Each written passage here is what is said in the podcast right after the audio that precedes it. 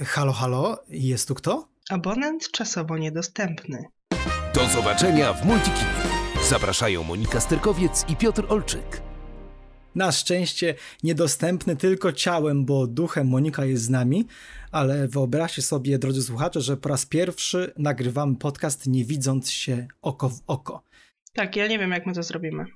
A spokojnie, jakoś się uda. Ja bym chciał właśnie tutaj na forum pogratulować tobie wytrwałości, ponieważ słuchajcie, Monika jest troszeczkę podchorowana, a i tak zdecydowała się ten podcast nagrać, a jest to ważny odcinek, bo będziemy mówili o polskich filmach. Tak, polskie filmy edycja 2.0 przed nami, bo już właśnie, raz rozmawialiśmy tak, o polskich filmach, ale... Wtedy była bardziej wiosna, teraz bardziej jesień. Tak, a teraz no, zebrało nam się trochę, a właściwie zbierze się dopiero, więc jak popatrzyliśmy na ten line-up, na to kalendarium, na najbliższe miesiące od września do grudnia tak właściwie, to stwierdziliśmy, że no, jeśli chodzi o polskie filmy, no to musimy nagrać o tym odcinek, bo jest tego tyle, że warto, żeby ktoś poza nami o tym wiedział. No ja naliczyłem jakieś 20 tytułów, więc tak, będziemy prawda. Się trochę dzisiaj streszczali, bo też nie chcemy, to nie jest podcast usypiający, to jest podcast filmowy, dlatego też z góry ostrzegamy, że nie będziemy tutaj analizować dokładnie każdego tytułu, chcemy po prostu raczej pokazać wam, a raczej opowiedzieć wam o tym, jak wiele polskich premier nas czeka, ale to chyba tak zwykle bywa, prawda, że jesienią te polskie kino rozkwita? Tak, to prawda. Na początku września jest zawsze, gdzieś we wrześniu jest zawsze festiwal w Gdyni i później gdzieś te polskie filmy, zarówno te z Gdyni, jak i zupełnie inne, może bardziej rozrywkowe, mniej nastawione na nagrody, a bardziej nastawione na kupowanie serc widzów, pojawiają się w kinach i cóż, no i ten właśnie jesienne miesiące zawsze tych polskich tytułów w kinach jest sporo. A widzowie polskie kino kochają, co rokrocznie widać w różnych tabelkach i zestawieniach tajnych lub mniej tajnych. No właśnie, my w tym poprzednim odcinku trochę też tak namawialiśmy, żeby chodzić na polskie filmy. Co prawda nie wszystkich trzeba namawiać, niektórych tak. Myślę, że tym razem też będziemy namawiać, bo wygląda to naprawdę, to na co patrzę, to jest mniej więcej taki harmonogram, taka oś czasu jak przy nowej fazie Marvela, którą ogłosili. Mniej więcej tak to sobie rozpisałam. No i kolorami pozaznaczałam, więc tak mniej więcej to wygląda, jeśli chodzi o polskie tytuły, więc będzie na pewno na co czekać. No i w odróżnieniu od Marvela mamy tutaj totalny rozstrzał gatunkowy, bo będą i dramaty, i komedie, i kino gangsterskie, i kino wojenne, i biografie, i tak dalej, i tak dalej. No ale dobrze, mamy sporo tytułów, więc może już zacznijmy, co? Będziemy lecieli tak chronologicznie. Tak, myślę, że tak, a tak czy siak polecamy po prostu śledzić zapowiedzi tytułów, bo myślę, że te, no jako się rzekło 20 przynajmniej będziemy tutaj wymieniać, więc warto po prostu zwrócić na nie uwagę, kiedy przyjdzie ich czas w kinach. Zacznijmy od 2 września, no i na pierwszy plan wysuwa się Kryptonim Polska. Bardzo ciekawy, intrygujący tytuł. Co to jest za film? W ogóle tutaj od razu historia, bo no tak, powiedzmy, że to będzie ten tytuł, o którym może powiemy trochę więcej, bo jest najbliżej, ale historia jest taka, że jak ja tylko usłyszałam o tym filmie parę miesięcy temu, czy tam no nie pamiętam, to stwierdziłam, że absolutnie go nie obejrzę, bo historia romansu pomiędzy prawicowcem a lewaczką trochę mi trąciło takim niezbyt może wybrednym humorem.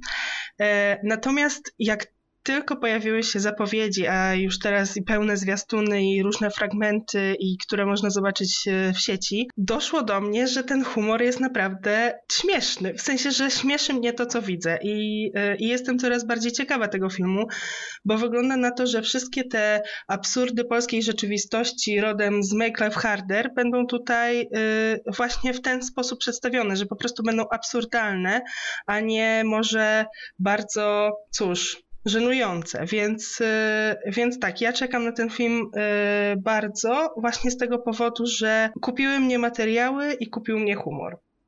Myślę, że nie jesteś tym czekaniu odosobniona teraz, kiedy dystrybutor pokazał nowe materiały, bo faktycznie wcześniej było z tym chyba różnie i chyba dlatego dostaliśmy kilka zwiastunów, kilka scenek, żebyśmy widzowie przekonali się, że właśnie nie jest to jakiś żenujący, cringe'owy, dziwny film majtający się od lewa do prawa, tylko po prostu polska komedia, trochę absurdalna o tym, co Polaków bardzo dzieli, czyli polityka i takie okołopolityczne poglądy. Tego samego dnia jeszcze kolejna komedia, tym razem już nie polityczna, ale romantyczna, czyli Szczęścia chodzą parami. Ten film miał długą drogę do kin, już bardzo miał długą, tak. Wchodzić...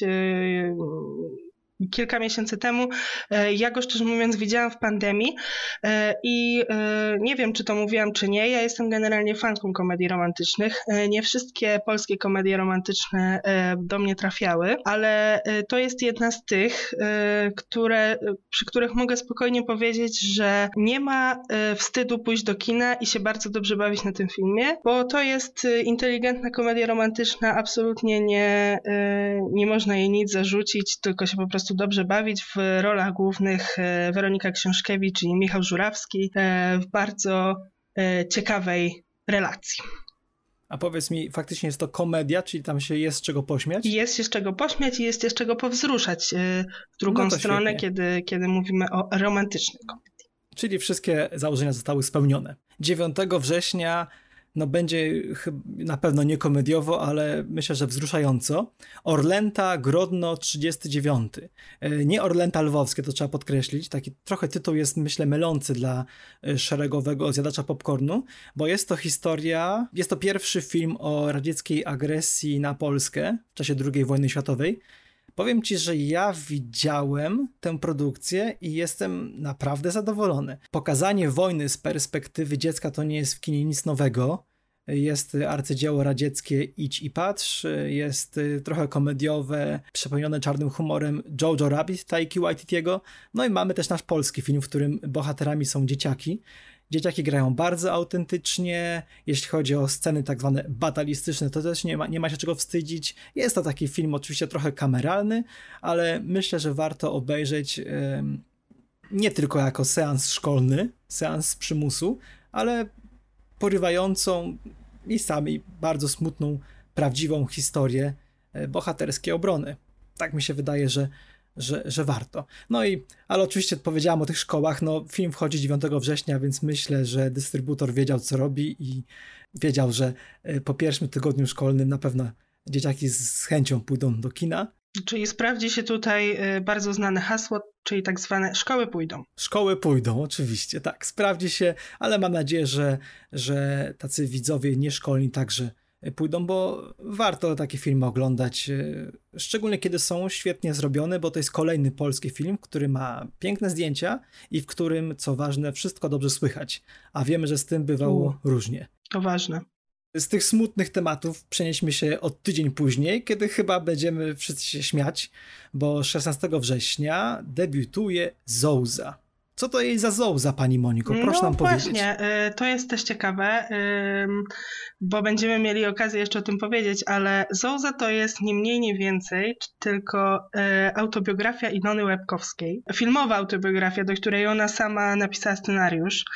Ilona Łepkowska, czyli królowa polskich seriali obyczajowych, przedstawiła po prostu, autobiografia jak autobiografia. Ona sama nazywa tą autobiografię ironiczną, ponieważ przedstawia się w niej jako kompletna zołza. W roli głównej Małgorzata Kożuchowska kompletnie po prostu rozbija bank komediowy i rozbija bank wszystkich być może niegodziwych zagrywek wielkiej persony scenariuszowego świata. A czy rozbija jakieś pudełka z kartonami? Nie rozbija, natomiast jest w tym filmie dużo nawiązań do M jak miłość. Aha. Tak, ale trudno się dziwić. Oczywiście film jest kompletnie fikcyjny, ale da się oglądać go oczywiście z przymrużeniem oka, gdzieś mając w głowie Ilonę Łepkowską i jej reputację. Czyli to jest biografia, ale trochę zmyślona. Absolutnie zmyślona. Zaś tydzień później, 23 września, biografia całkowicie niezmyślona. Biografia prawdziwa księdza Kaczkowskiego, czyli film o dość ciekawym tytule Johnny. Tak, znaczy w zasadzie to nie jest taka biografia, jak my o tym myślimy, ponieważ nie przedstawia życia księdza od A do Z. Tak, taki wycinek raczej, prawda? Tylko taki bardziej wycinek, fragment życia, jego pracę w hospicjum, szczególnie z pracującymi w tym hospicjum recydywistami.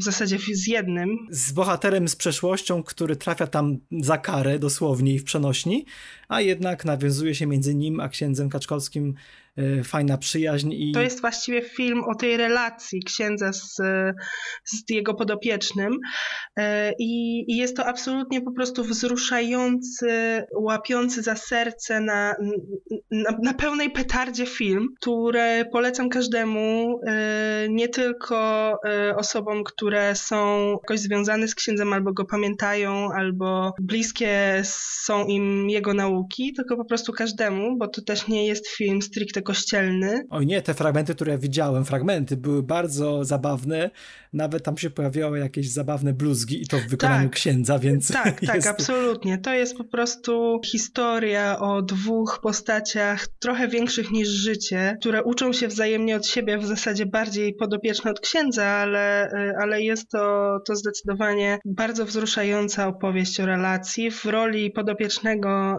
tutaj Piotr Trojan, w roli księdza Kaczkowskiego fenomenalny Dawid Ogrodnik, który po prostu z zasłyszanych opowieści on po prostu był księdzem, nawet nie wciela się w niego, tylko po prostu nim był. Trzeba to po prostu zobaczyć. Powiedziałaś o postaciach większych niż życie, no to bohater kolejnego filmu chyba jest większy niż życie. To jest rzecz, której chyba polskie kino jeszcze nie widziało. 30 września debiutuje Niewidzialna wojna, czyli film Patryka Vegi o Patryku Wedze. Czego się właściwie możemy po tym spodziewać, powiedzmy? To jest w zasadzie bardzo ciekawe, bo we wrześniu w polskich kinach będziemy mieli dwa filmy biograficzne, właściwie w zasadzie dwa filmy autobiograficzne. Jeden Ilony Łepkowskiej, drugi właśnie Patryka Vegi. To jest film, ja szczerze mówiąc nie ukrywam tego, że nie jestem wielką fanką Patryka Vegi, chociaż nie ujmuję mu tego, że przyciąga do kin wielu widzów i tak naprawdę już wspominaliśmy o tym w poprzednim podcaście, trochę zbudował kino sensacyjne w Polsce, to teraz współczesne. To jestem bardzo ciekawa, w jaki sposób Vega chce opowiedzieć swoją historię i trochę się z tego śmieje, a trochę autentycznie chcę to zobaczyć. W roli głównej Rafał Zawierucha, który dla mnie wygląda groteskowo, powiem ci szczerze, naprawdę groteskowo i ja mam nadzieję, że Vega opowie o sobie samym z taką nutką autoironii, bo jeśli to ma być całkowicie na serio, to ja nie wiem, czy ja to wytrzymam. No widzisz, ja w sumie mam trochę taką nadzieję jak ty, bo podejrzewam, żeby jakby to było całkiem na serio, to może być to ciężkie przeżycie. No ale na razie wszystkie materiały wyglądają bardzo tajemniczo. Nawet przez bardzo długi czas już wiedzieliśmy, że film powstaje, nie wiedzieliśmy, kto ma zagrać główną rolę. Później zostało to ujawnione, że to będzie Rafał Zawierucha. Swoją drogą, tak a propos Rafała Zawieruchy, to ja polecam śledzić wszystkie te tytuły, o których mówimy i kolejne w następnych miesiącach, w 2023 roku, ponieważ Rafał Zawierucha w bardzo wielu z nich się będzie pojawiał. Można sobie nawet zrobić taką grę, żeby sobie odhaczać, w których polskich filmach pojawi się Rafał Zawierucha. Bingo! Dokładnie, bingo. Bo to jest trochę śmieszne, a trochę jakby bardzo szanuję Rafała Zawieruchę i to, że się pojawia po prostu w tylu produkcjach. W sensie jego kariera w Polsce nabiera bardzo dużego rozpędu, bym powiedziała. No wiesz, grał Polańskiego, gra Wegę, zobaczymy co jeszcze przed nim. No właśnie, myślę, że to jest mniej więcej ten moment, w którym możemy sobie żartować, że Rafał Zawierucha wychodzi z naszej lodówki. Tak, podobnie jak Dawid Ogrodnik i Piotrek Adamczyk. A powiedz mi, co sądzisz o pozycji zombie w kinie polskim? Myślę, że jest nisza na to, żeby się pojawili w końcu.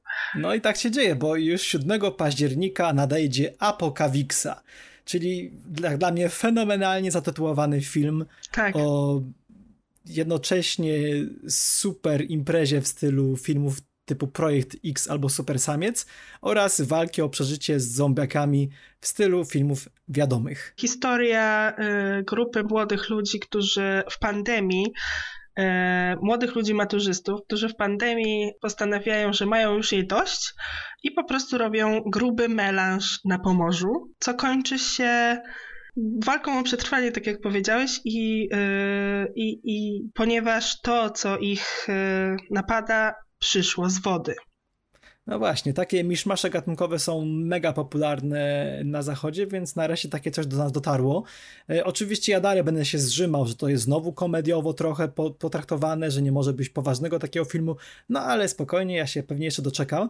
A na razie Apokawixa zapowiada się na bardzo taki fajny film, w którym i widać budżet, i widać jakiś pomysł. No trzymam kciuki, bo jak wiesz, takie filmy lubię. Czekam na Apokawiksę jeszcze z 2 powodów, dlatego że po pierwsze reżyseruje Ksawery Żuławski, co może tutaj sugerować różne rzeczy, a 2, że film jest nominowany w konkursie głównym w Gdyni, więc tym bardziej, czego bym się w sumie nie spodziewała, bo gatunkowym horroro nie wiem czym.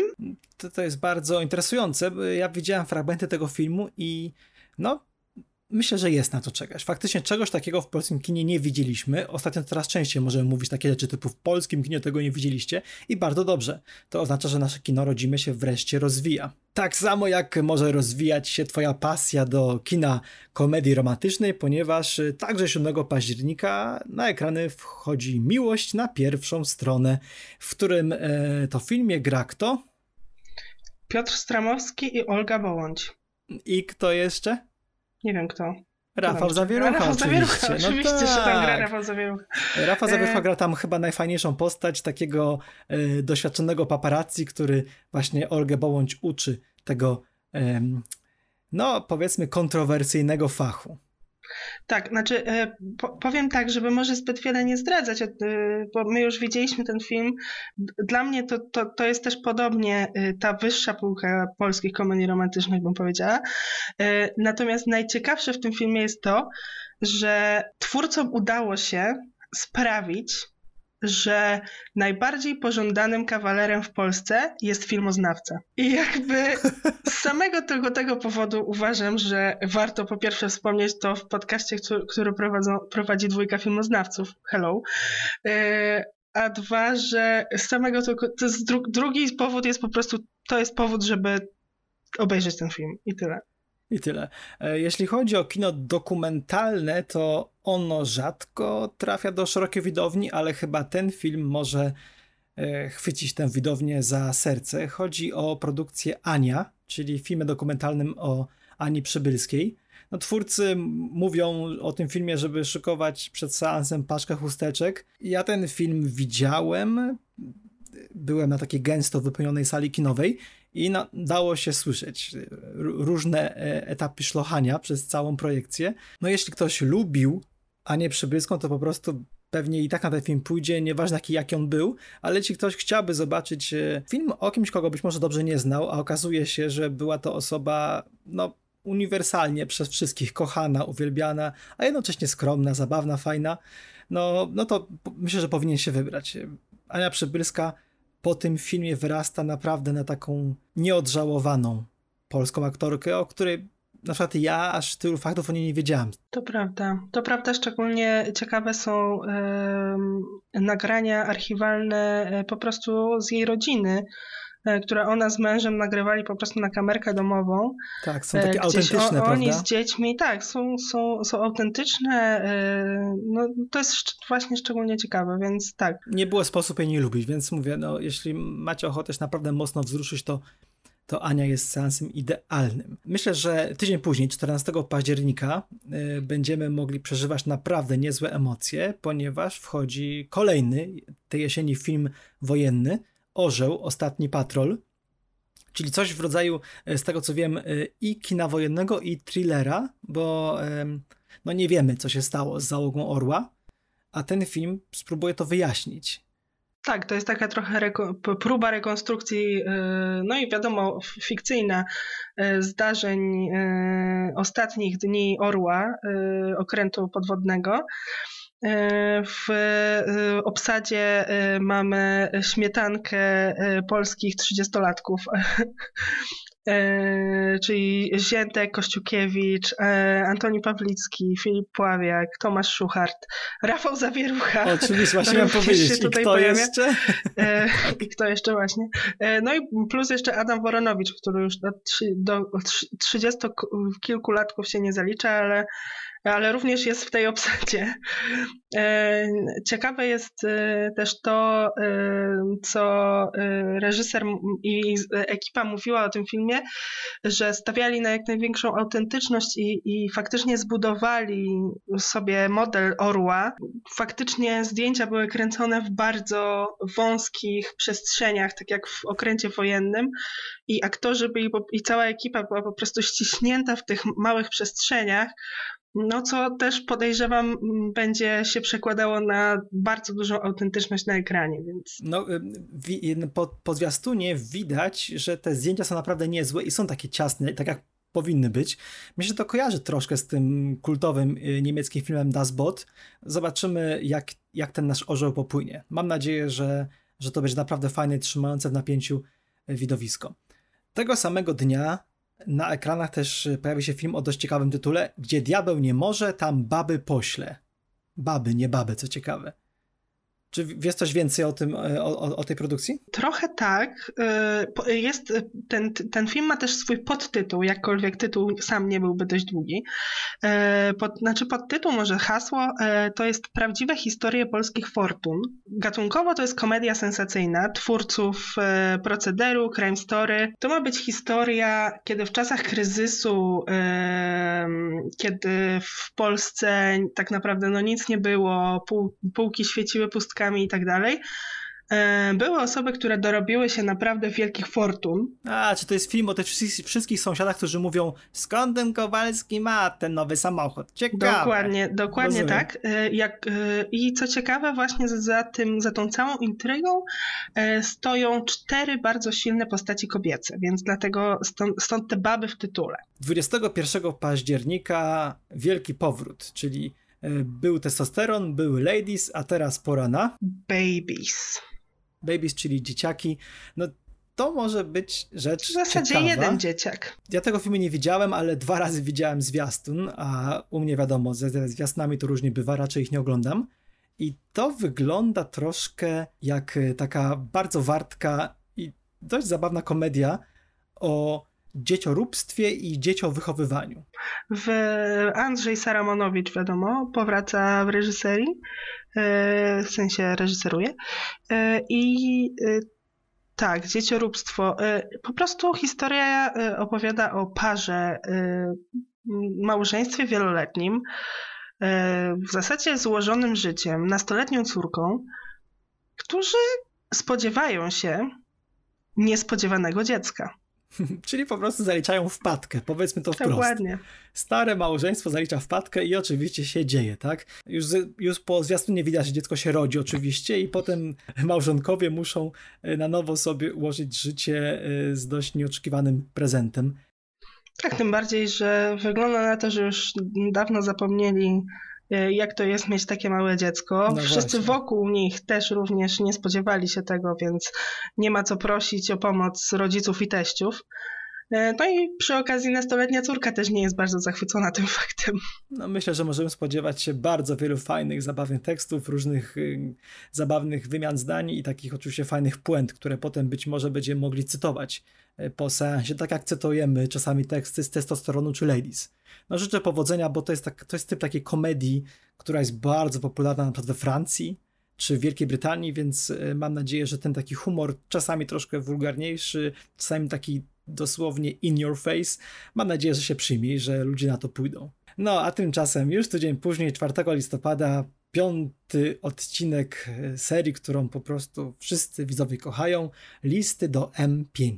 Tak, znaczy ja nie wiem, czy jest cokolwiek do powiedzenia o tym filmie, poza tym, że no, kolejny odcinek listów do M5, wiadomo. I będzie Tomasz Karolak znowu gra Mikołaja, prawda? I tak, wracają niektórzy bohaterowie, pojawiają się nowi bohaterowie. No właśnie, no będzie na pewno świątecznie, bardzo miło i bardzo śmiesznie, więc jakby... I oczywiście wzruszająco, wiadomo. Oczywiście. No ja też liczę na to, że tak jak w każdym odcinku, taki tutaj pojawi się punkowa wersja Jingle Bells. Bardzo jest fajna i lubię ten numer. Tym bardziej, że ubolewaliśmy nad tym, jak to czwarta część niestety przez względy pandemiczne nie pojawiła się w kinach, więc tym bardziej czekamy na piątkę. Jasne, triumfalny powrót będzie. Mamy nadzieję oczywiście. 11 listopada, w taką dość datę dla nas nie kojarzącą się raczej z filmami, wchodzi film Heaven in Hell, gdzie hell jest pisane dwuznacznie, że i piekiełko, i też nasz polski hell wysunięty, wbijający się w Morze Bałtyckie. Już po pierwszych materiałach promocyjnych ten film jawi mi się jako taka nieco artystyczna odpowiedź na 365 dni. To znaczy tak, w zasadzie to ja chciałam dokładnie to powiedzieć, zaraz to powiem, że być może ten film się będzie kojarzył z 365 dniami, natomiast z tego co to wygląda, to tutaj wszystko co było może niekoniecznie bardzo dobre w 365 dniach, na przykład bardzo toksyczne relacje pomiędzy bohaterami i później to, co już kolejne części wyrabiały, to już nieważne, no to tutaj w tym filmie tego nie będzie, w Heaven in Hell, a natomiast zostaną wszystkie takie bardziej pożądane rzeczy, typu przystojni mężczyźni, piękne kobiety, seks na plaży, oczywiście. Jakby właśnie. Ty to nazwałeś momentami, ja to nazwałam seksem na plaży, wiadomo. Więc jakby tak, myślę, że ten film tak, nie wiem co. Myślę, że po prostu wstydzi się powiedzieć, że bardzo na ten film czekasz i chcesz go zobaczyć.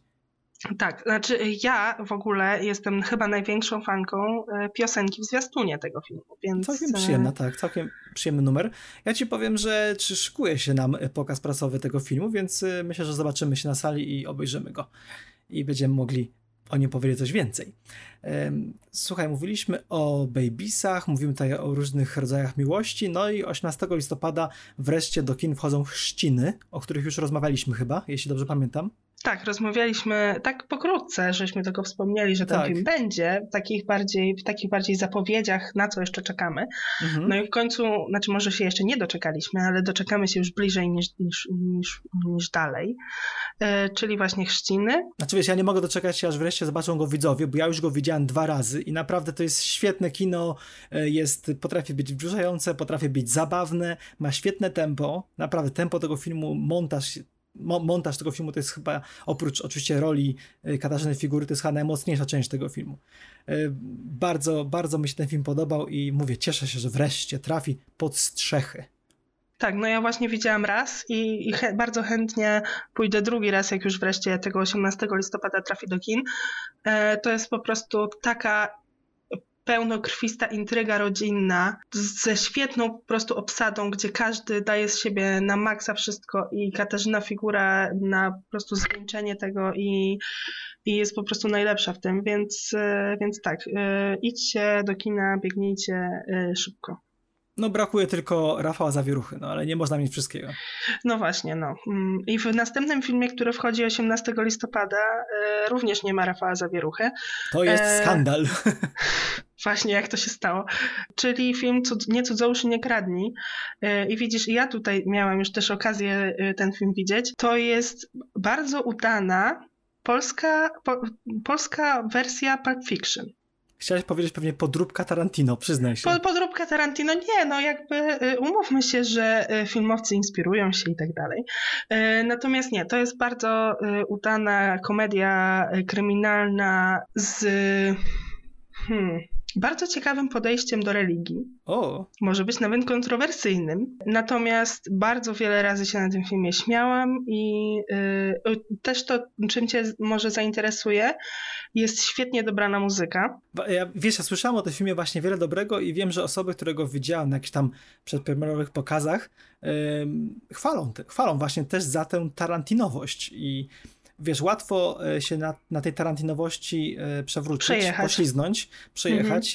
Na przykład Czarek Pazura z Weekendem tak się trochę przejechał, bo myślał, nie chcę oczywiście zrzucać na Czarka wszystkiego, ale okazuje się, że bluzgi, krew i wiele bohaterów nie wystarczy, żeby podrobić Tarantino, a właśnie tutaj w Nie cudzołóż nie kradnij okazuje się, że już nie podróbka, a raczej epigoństwo wychodzi. Naprawdę całkiem porządna produkcja. Ja ten film obejrzę z ciekawością. Mogę ci powiedzieć, że w tym filmie są zarówno bluzgi, krew i wielu bohaterów i jest też również Czarek Pazura.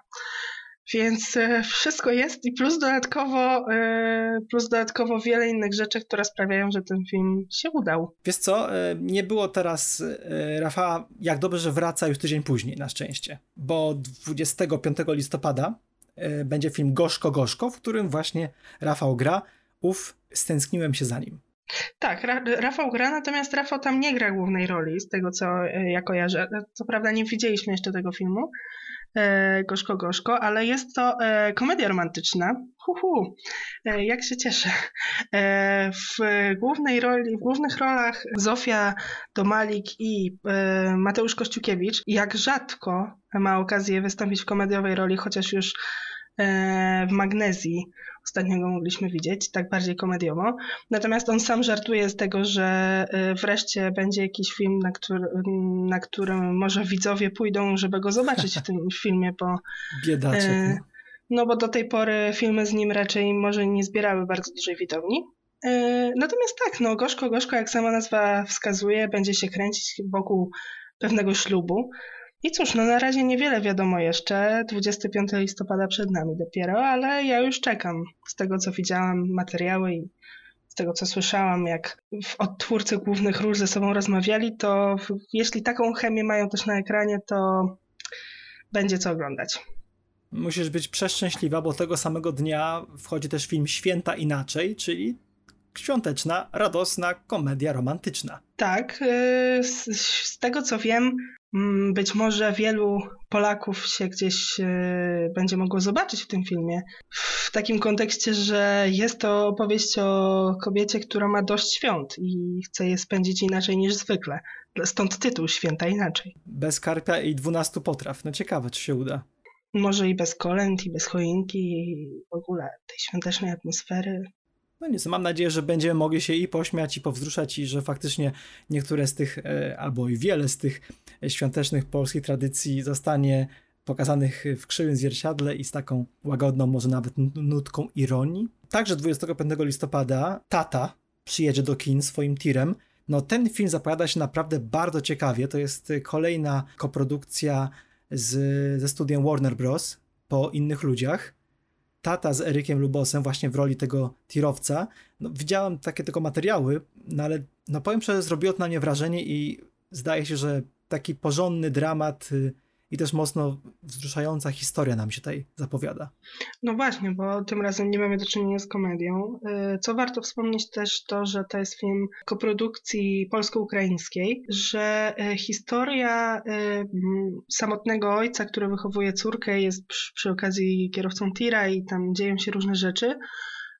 Będzie mocno związany też z kulturą ukraińską i jakimś takim może właśnie obrazem relacji Polaków i Ukraińców, więc plus przy okazji dramat rodzinny. W kontekście wydarzeń ostatnich i wiadomych myślę, że może to być ciekawa historia. Ta córka, to z tego co wiem, to jest niezłe ziółko, więc myślę, że Eryk, czyli Tata, może mieć naprawdę... I nasze zestawienie zamkniemy również dramatem. 2 grudnia do kin wejdzie Siubuk. Oryginalny tytuł również bardzo. Również film taki... Siubuk przez się z kreseczką. Również tak jak Tata, film nominowany, znajdujący się w konkursie głównym w festiwalu w Gdyni. I to jest historia kobiety, która walczy o swojego autystycznego syna w czasach, kiedy opieka nad dziećmi i w ogóle ludźmi z autyzmem wcale nie była w żaden sposób zorganizowana i kiedy jeszcze nikt w zasadzie nie wiedział, jak to robić i urzędy wcale w tym nie pomagały. I to jest jej historia, jej i kilku innych kobiet, matek, walki po prostu może z systemem, ale też takie przebijanie się przez ten system. I z tego, co widzieliśmy, fragmenty tego filmu, nie wygląda to wcale na po prostu dramat wciskający w fotel, po wyjściu z którego nie chce się już więcej żyć w tym kraju, tylko wygląda na to, że będzie to historia bardzo inspirująca i taka chwytająca za serce oczywiście. Oczywiście chwytająca za serce, ale też taka może skłaniająca do empatii i skłaniająca do uważności. Może zdradźmy skąd ten tytuł. To Siubuk to jest jedno słowo, które synek tej bohaterki wymawia, jedno słowo. Po fragmentach tego filmu, tak mi się to skojarzyło, wiesz, że taki film na Zachodzie miałby szansę na Oscara. Bo to jest taka historia o bardzo silnej kobiecie, która po prostu przeciwstawia się wszystkim z miłości do swojego dziecka. Tak, ja się zgadzam. I wiem, że Małgośka Gorol w głównej roli podobno tam po prostu rządzi na tym ekranem, więc no to może być... I zobacz, nawet ten film nawet debiutuje właśnie w kinach w takim momencie, w którym zwykle oscarowe filmy się pojawiają, więc no kto wie, być może właśnie teraz mówimy o zwycięzcy festiwalu w Gdyni? Być może, nie wiemy jeszcze tego. Być może. Nie wiemy, oczywiście los zrewiduje nasze przypuszczenia. No i cóż, i tak właśnie się kończy ta jesień pełna polskich filmów. Naprawdę jest co oglądać i myślę, że każdy coś dla siebie znajdzie. No oczywiście brakuje tylko dla mnie jakiegoś filmu science fiction, ale mówię, cierpliwie czekam. Już Apokawixa troszkę z tym tematem poflirtuje, a może wkrótce jakiś Polak w kosmos poleci i nie będzie to Robert Więckiewicz jako pan Twardowski. Ja myślę, że to nie jest ostatni odcinek o polskich filmach, które nagrywamy. Na pewno. I jeszcze nam się zdarzy, tym bardziej, że już też mieliśmy okazję widzieć różne plany też na kolejny rok, dopiero jakieś tam pierwsze zajawki. Coś jeszcze się na pewno wydarzy w zasadzie. No jasne, no. Myślę, że te odcinki wiosenno-jesienne o polskim kinie to się może stać już taka nasza mała świecka tradycja. A tymczasem chyba już kończymy, prawda? I tak troszkę, jak widzę, przekroczyliśmy czas, no ale słuchajcie, no, trudno opowiedzieć o tylu filmach i po prostu poprześlizgiwać się po nich, bo naprawdę wiele z nich, jeśli nie wszystkie, zasługują na uwagę od widza. Tak, to prawda i polecamy po prostu szukać tych tytułów w repertuarach kinowych, a tymczasem mówili do Państwa Monika Sterkowiec i Piotr Olczyk. Do usłyszenia w następnym odcinku. Do zobaczenia w Multikinie.